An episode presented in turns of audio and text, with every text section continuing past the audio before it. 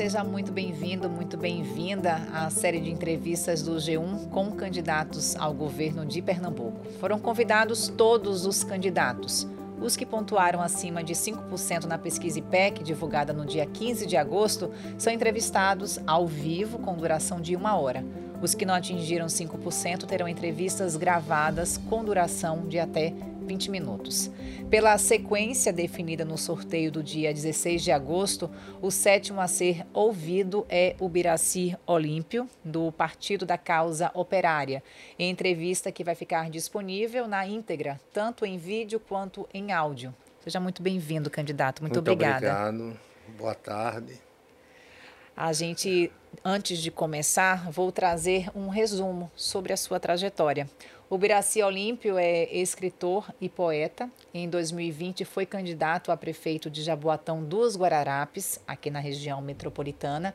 Há seis anos é filiado ao Partido da Causa Operária e agora em 2022 concorre pela primeira vez ao Palácio do Campo das Princesas. Da redação do G1, eu sou Clarissa Góes e o entrevistado de hoje é o Biraci Olímpio do PCO. Lembrando então que a nossa conversa vai ter duração de 20 minutos, contando a partir de agora. Trouxe um breve resumo da sua trajetória. Vou pedir para o senhor se apresentar, contando de onde que o senhor vem, sua trajetória até aqui. Bem, boa tarde, Clarissa. É um...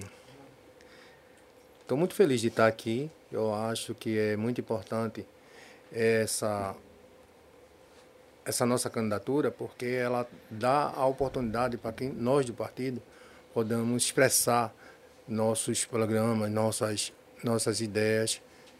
Eu sou oriundo do, do, do PT, né, que nós éramos, da, como todo mundo sabe, 1979, da causa operária. Me filiei ao, depois me filiei ao PCB, passei muito tempo, mas depois, diante de muitos problemas que tivemos, com a mudança do, do nome do PCB para PPS, aí me afastei politicamente, mas não das ideias ideológicas que eu tenho da esquerda.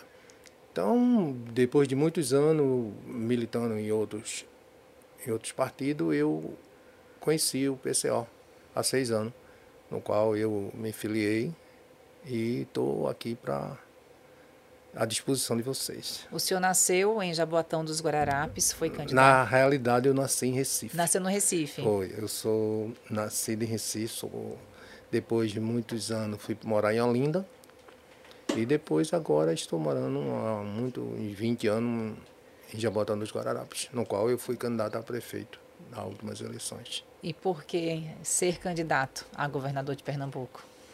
Justamente para o nosso partido, a gente, a gente busca aproveitar essas eleições para que mostrar nossos programas, para que a gente mostre aquilo que realmente é a causa operária. É um partido revolucionário, um partido dos trabalhadores. É, falar em trabalhador, eu queria também, só retificando, eu sou poeta, escritor e sou trabalhador. Uhum. Que eu vim oriundo da, de uma empresa que era de telecomunicações, na qual o, o governo, o Colo, privatizou. O Fernando Henrique também, já junto de, de, de, de muitas privatizações que foram feitas e nós trabalhadores sofremos muito sobre isso. Mas isso é para na, na, na, frente. Vamos conversar mais sobre esse assunto. Vamos começar falando sobre um dos pontos do seu plano de governo, que é acabar com impostos sobre consumo. Né? No ano passado, o ICMS foi responsável por 21 bilhões de reais quase metade de toda a arrecadação de Pernambuco, que foi de 43,7 bilhões de reais. Sem essa receita, como é que o senhor manteria serviços de educação, saúde, segurança para a população? Veja bem, eu acho que é a questão do, dos impostos. O trabalhador ele não pode sofrer essas, essas sequelas que traz os impostos para nós trabalhadores. Eu acho que vamos taxar em cima de grandes empresas de bancos, que foram os únicos que ganharam nos últimos anos dos governos pós-redemocratização, que mais ganhou dinheiro nesse país. Então a gente não pode é, sacrificar o trabalhador e deixar esses, esses grandes, grandes empresas, como banco, indústria, empresas privadas. Então a gente vai buscar um meio de, de, de como a gente conseguir esse dinheiro e não sacrificar mais e mais e mais o trabalhador brasileiro principalmente pernambucano. Um outro ponto da sua, do seu plano de governo é reduzir em 50% o preço do combustível. De que forma que essa medida seria adotada? Veja bem, a questão da, da, da redução de preço, isso já vem de acordo com, com o que a gente vê o que o governo federal fez. Você vê que há, há poucos meses, há 15, 20 dias, a gasolina estava quase R$ reais em alguns, em alguns estados. E hoje está praticamente, eu, eu, cheguei de São Paulo agora há pouco, eu vi a, o álcool a 3,79.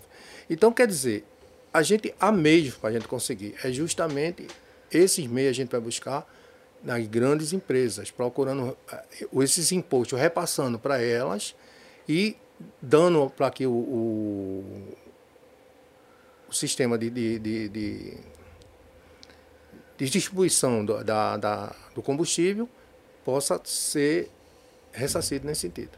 Perfeito. Queria que você falasse também sobre seus projetos para a segurança pública, para combater a violência aqui no Estado.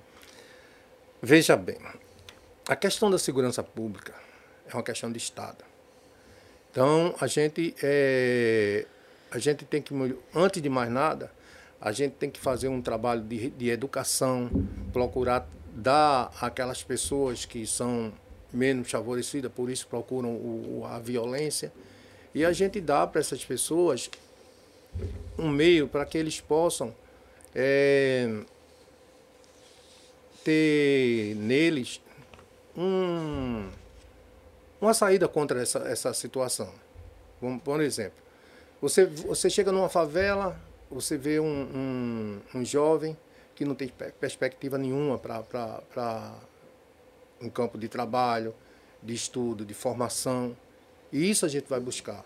Nós, do PCO, sempre buscamos, através de, de informação, para que tenha, tenha consciência de que a violência não é o caminho. Então é nesse sentido que eu acho que através de estudo, de um, de um, de um trabalho social dentro das comunidades. O senhor também tem no seu programa de governo propondo a dissolução da polícia militar. Sem a PM, como seria feito essa, feita essa segurança no Estado? É, a questão, isso é uma questão no nosso partido, que a, a polícia militar ela está mais para reprimir do que para prender principalmente num país como o nosso, que tem quase 60, mais de 60% da população negra. E isso, se você prestar atenção, se você for, você eu acho que já estão feito essas pesquisas, você chega num presídio que você mais encontra, é pobre, negro, negro e pobre. Então a polícia militar, ela, ela, ela, nós temos nesse sentido de ver que ela não, não procura defender os, a minoria. Então, isso é um programa nosso que a gente temos de. De sempre a gente procura entender que a polícia militar ela serve para reprimir e não para procurar defender. Seriam formados novos policiais? Seria como seria essa segurança? Olha, isso é um, um programa que até a gente discutiu isso agora num, num congresso. Nós participamos agora de um congresso agora nesse final de semana. E isso está sendo elaborado para que um, um, mais para frente, em outras entrevistas, a gente vai ver, elaborar melhor essa situação. E o senhor falou também que um dos pontos para combater a violência seria no investimento em educação. Isso. Vocês têm já um estudo de quanto que seria esse implemento no investimento em educação? Veja bem, a questão, a questão da educação é, é tirar de quem, não, de quem tem para quem não tem. Porque hoje a gente vê que o, os governos eles não, não procuram incentivar, principalmente esse atual governo. Ele não está não, não, não tá nem aí para o sistema educacional do país. Você vê o, o, a, as universidades como é que estão, entendeu? Sobrevivendo não sei como porque eles acham que o investimento na, na, na educação é, não é essencial, e claro que é essencial. Sem, com a educação, a gente acaba com a fome, a gente acaba com a, com a violência, a gente, a gente a educação ela, ela é a base de uma formação de um, de um ser humano que para o futuro. Inclusive, o senhor falou nas universidades, uma das propostas do seu, do seu plano de governo é acabar com o vestibular, seria o livre acesso Justo. às universidades. Como é que seria esse projeto e como seria isso, custeado isso, também? Isso, isso acontece em vários países, entendeu? Em vários países acontece isso. Não há uma necessidade de um investimento tão alto como é o Enem e outros, e, e outros, outros meios de, de você passar para a universidade. Desde que você tenha uma, uma educação básica, ela sendo perfeita, com professores ganhando com, de forma com que eles se, se sintam com o, bem para o ensino, porque não adianta você, você não ter um, valorizar o professor. Tem que valorizar o professor. Então, você, aí, isso com o tempo você vai. Eu me lembro quando eu, quando, quando eu estudava, a gente eh, tinha, os professores tinham gosto de ir para a escola. Mas hoje eles continuam tendo, mas o problema é o seguinte, é, é o difícil acesso, é o, é o salário é, indigno, que um salário de um professor é indigno. Então, eu acho que a base disso tudo faz com que o, o, o, o vestibular ele não deixe de existir, nesse sentido. A gente seguir aqui por outros temas, vamos para a área de saúde. Caso seja eleito, qual seria a prioridade do seu governo na área da saúde? Estatizar todos os hospitais. Não adianta é, viver num, num, num, num, país ou num estado em que, em que um pai de família ele leve seu filho para um hospital e chegue lá, não tenha condições, falta até remédio, como já aconteceu comigo, de seringa faltar. A insatisfação dos funcionários das UPAs é incrível. Vocês fazem uma pesquisa sobre isso. Então, a gente temos esse, esse projeto de estatizar todo o sistema de saúde do país. Entendeu? Isso é um, um, um projeto nosso nacional para que isso venha a ocorrer e dê qualidade para para a população.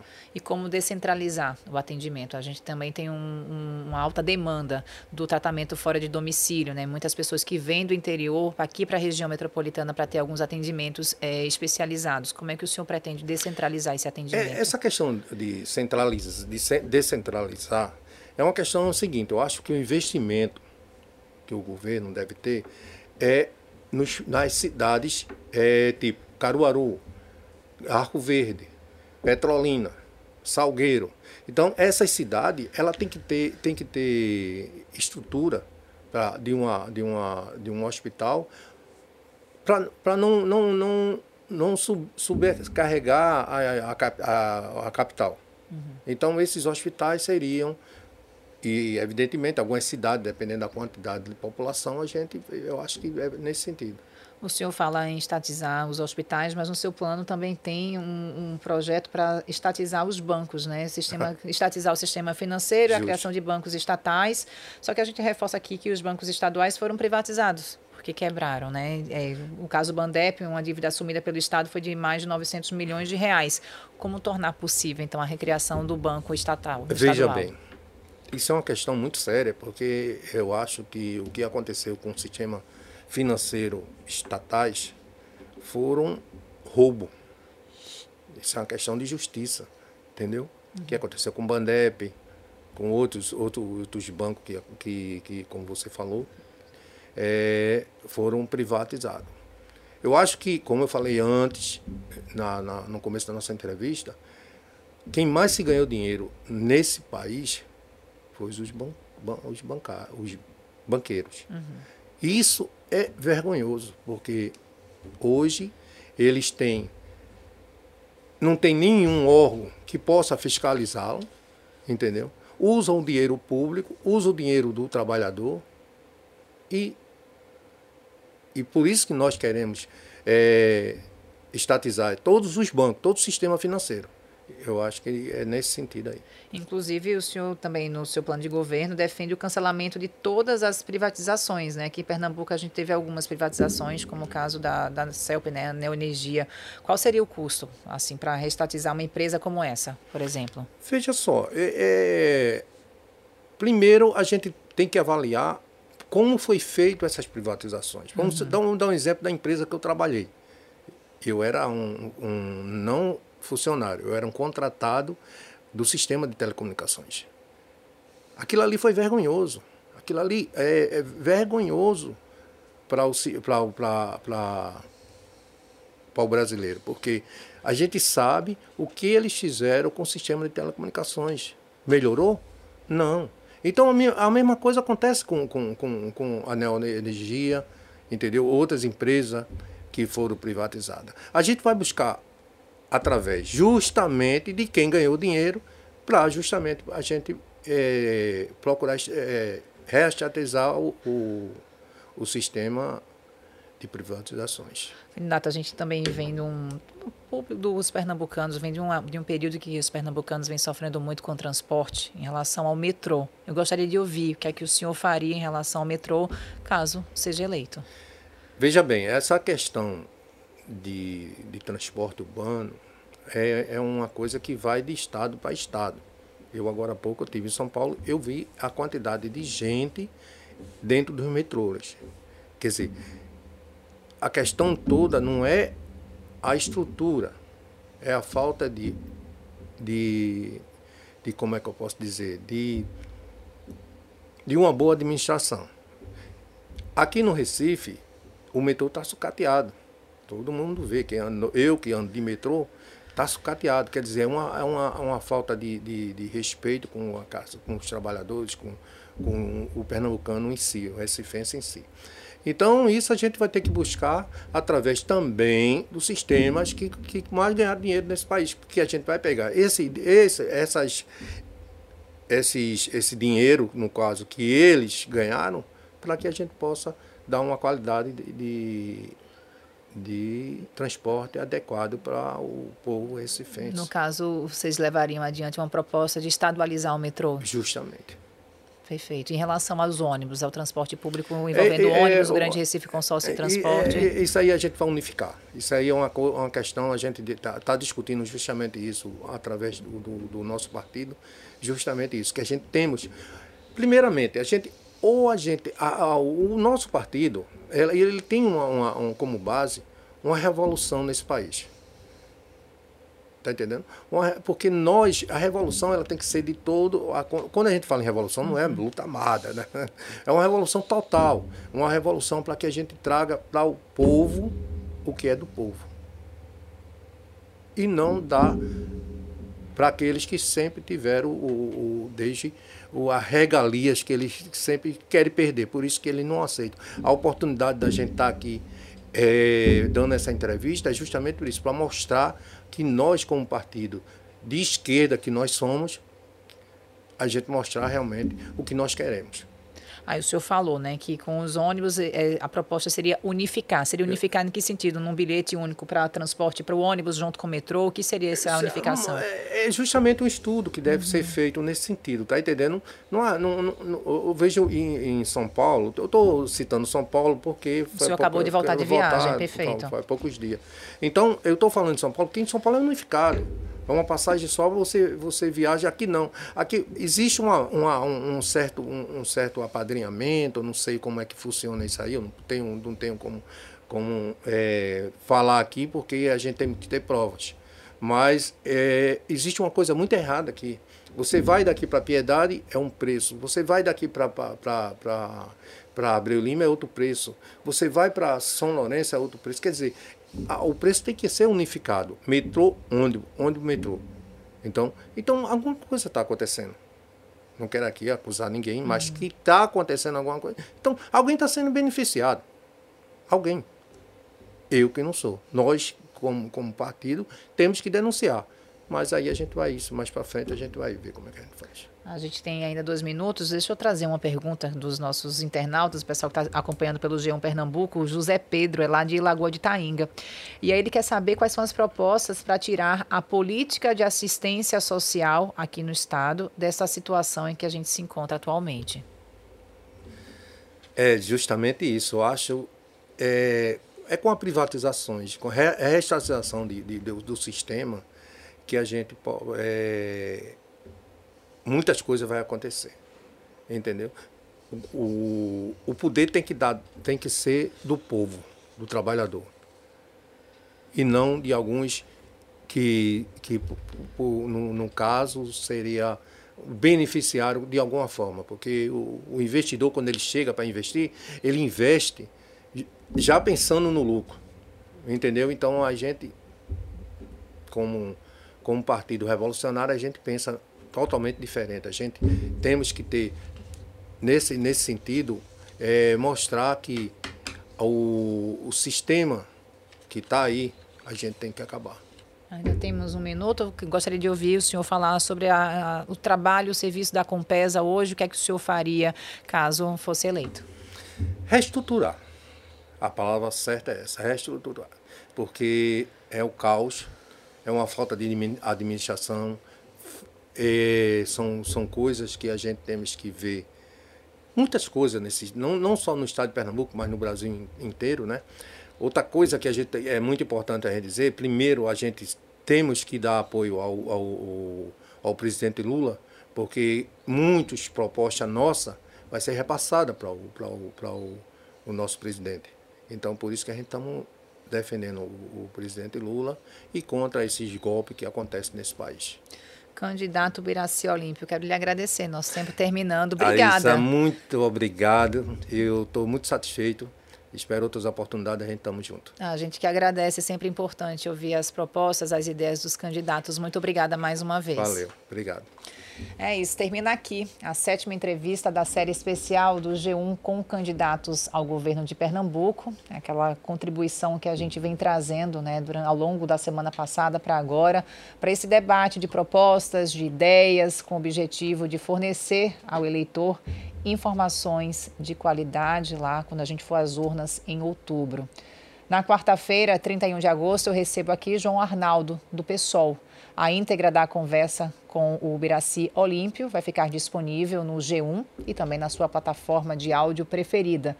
Vamos aos créditos da nossa equipe que trabalhou nesta série de entrevistas. Na pesquisa e na produção, Arline Lins, Bruno Marinho, Kaique Batista, Caterine Coutinho, Paulo Veras, Pedro Alves, Priscila Aguiar e Ricardo Novelino.